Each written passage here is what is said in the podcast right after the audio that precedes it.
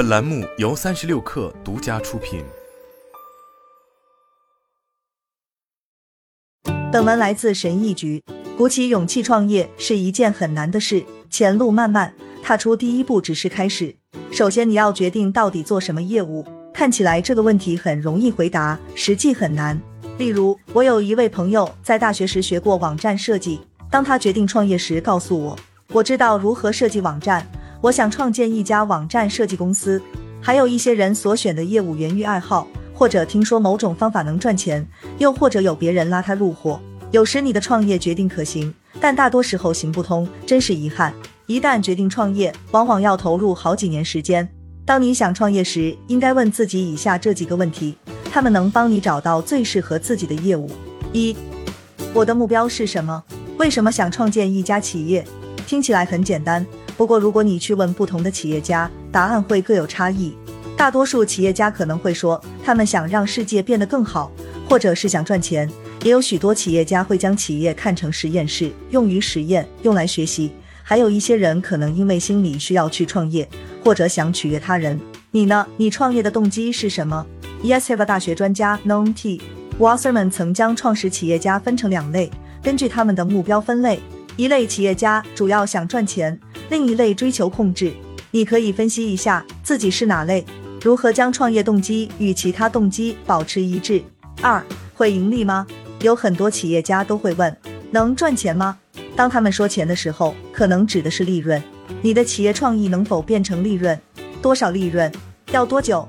如果无法回答这些问题，你应该问一问自己：这是适合于我自己的业务吗？三、需求有没有增长？大约一百年前，几乎每一个美国男人都会有礼服帽，至少有一顶。男人外出工作或者约会时，往往会戴上帽子。一夜之间，帽子消失了。今天，你穿梭在大街小巷，很少看到有人戴着帽子，但也是戴棒球帽。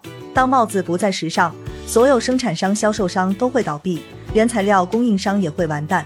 再看看互联网产业，九十年代末，互联网开始蓬勃发展，许多企业家认识到技术将迎来大变革，于是加入到潮流之中。到了今天，Alphabet、Meta、亚马逊等依赖互联网的企业已经成为国际巨头。如何知道需求正在增长呢？互联网为今天的创始人提供工具，帮他们找到答案。以前的企业家可没有那么便利。Growth Curve 公司 CEO Milenga Gli 说：“利用搜索查询数据，可以侦测不同市场的突破性趋势，看看消费者的哪些需求在增长，从而尽力去满足。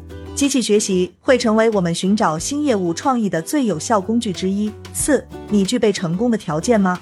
你可能有勇气、有决心成为一名企业家，但是你有恰当的经验、技能、动力走出第一步吗？Dale Majors 是一名投资人。曾投资许多企业。他说：“我运营的第一家公司是 Bikewagon。退出之后，我曾回顾这段经历，思考是什么让我前进，我是如何增加价值的。这段经历对我的下一次冒险益处明显。我思考自己想解决的问题是什么，自己最适合做什么。有些教训是需要时间积累的，但有一条捷径值得铭记：确定你想做的事业。问问做同一类事的人们，问一下他们需要具备怎样的条件。”听到的答案可能会帮助你调整方向，去寻找完全不同的机会，或者帮助你增强信心，巩固之前的计划。无论怎样，你的站位都会更好一些。五，你拥有合适的团队吗？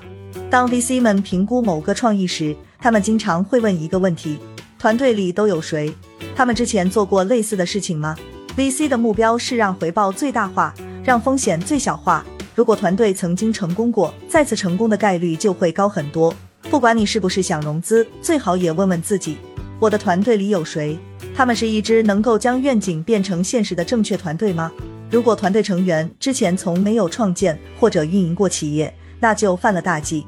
还有一些大忌也需要避免，例如联合创始人在老牌企业可以拿到不错的薪水，现在他想在创业公司也拿同样的薪酬。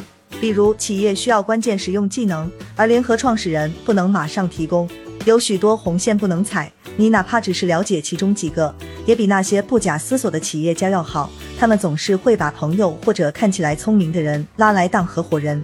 创业艰难，回报也有可能是很丰厚的。